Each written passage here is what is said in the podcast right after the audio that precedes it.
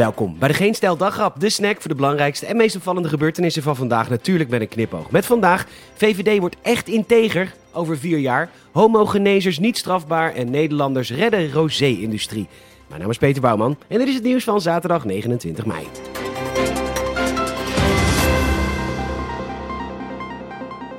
Bij de volgende Tweede Kamerverkiezingen moeten VVD-Kamerleden worden geselecteerd op kritisch vermogen. Dat is beslist via een motie op het digitale partijcongres. Het AD meldt dat VVD'er Gijs Dreugen deze motie had ingediend omdat de huidige fractie te veel bestaat uit Haagse insiders. En Rutte zou veel te weinig kritiek krijgen. Ook zijn veel leden bang dat de VVD in een linkse wolk terechtkomt bij monden van Paul Slettenhaar bij de T. Het zijn allemaal hele begrijpelijke standpunten en moties. Waren het niet dat de verkiezingen net geweest zijn en dat we het tot 2025 dus moeten doen met volgzame laven. Naar Giro 555 wordt amper gestort, maar je kunt het aan de Nederlanders overlaten om de arme rosé-wijnboeren in Frankrijk door de coronacrisis te loodsen. Volgens het AD is de export van Frankrijk naar Nederland sinds 2009 vertienvoudigd. Van pakweg 426.000 flessen per jaar naar ongeveer 4 miljoen flessen per jaar. En daarmee zijn we opeens het derde land van de wereld qua hoeveelheid rosé Frankrijk exporteert. Boven ons staan Amerika, 328 miljoen inwoners, en Groot-Brittannië, 66 miljoen inwoners. Dan zijn we toch een heerlijk ludiek en kek volkje? Wij zuipen die Franse wijneconomie wel tot grote hoogte. Er komt geen verbod op het genezen van homoseksualiteit. Er gaat eerst extra onderzoek komen of er verdere juridische mogelijkheden zijn om de ongeveer 15 homogenezende therapeuten te bestrijden. Dat schrijven demissionaire ministers De Jonge en Grapperhaus aan de Tweede Kamer.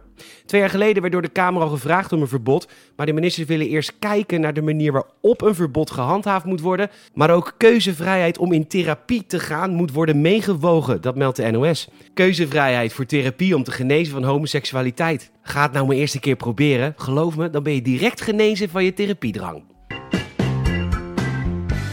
Hoe het coronavirus heeft huisgehouden in Noord-Korea is natuurlijk niet bekend, maar vandaag kwam de Noord-Koreaanse NOS, de Korean Central News Agency, met een opvallende hint.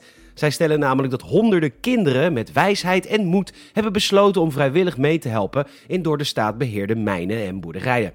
De foto laat kinderen zien van ongeveer 12 tot 16 jaar. Bovendien zijn het allemaal wezen. Ongeveer 700 kinderen zouden aan de slag gaan in het Noord-Koreaanse equivalent van vakken vullen, diep onder de grond hakken naar grondstoffen. Gewoon in Noord-Korea. Het Wereld Natuurfonds heeft onderzoek gedaan of mensen wereldwijd minder wild eten vanwege de pandemie. Jazeker is het antwoord, want veel mensen denken dat het virus via vleermuizen is verspreid. Dat wordt inmiddels door heel veel media aan twijfel getrokken. Maar toch denkt 91% van de Chinezen en 84% van de Vietnamezen dat wildlife markten gesloten moeten worden om toekomstige pandemieën te voorkomen. Toch slechts slechts 28% van de Chinezen minder wilde dieren te gaan eten. 1 op de 10 ondervraagden in China, Myanmar, Vietnam, Thailand en de Verenigde Staten zeggen hun eetpatroon niet te veranderen en gewoon wild te blijven eten. Een bijzonder laag percentage. Zou deze pandemie dan echt iets veranderen voor de wildconsumptie? Hint, volgend jaar is iedereen het vergeten. Bedankt voor het luisteren. Je zou ons enorm helpen als je een vriend of vriendin vertelt over deze podcast. En ook een Apple Podcast Review zouden we echt enorm waarderen. Maak er een mooie zondag van. Tot dan.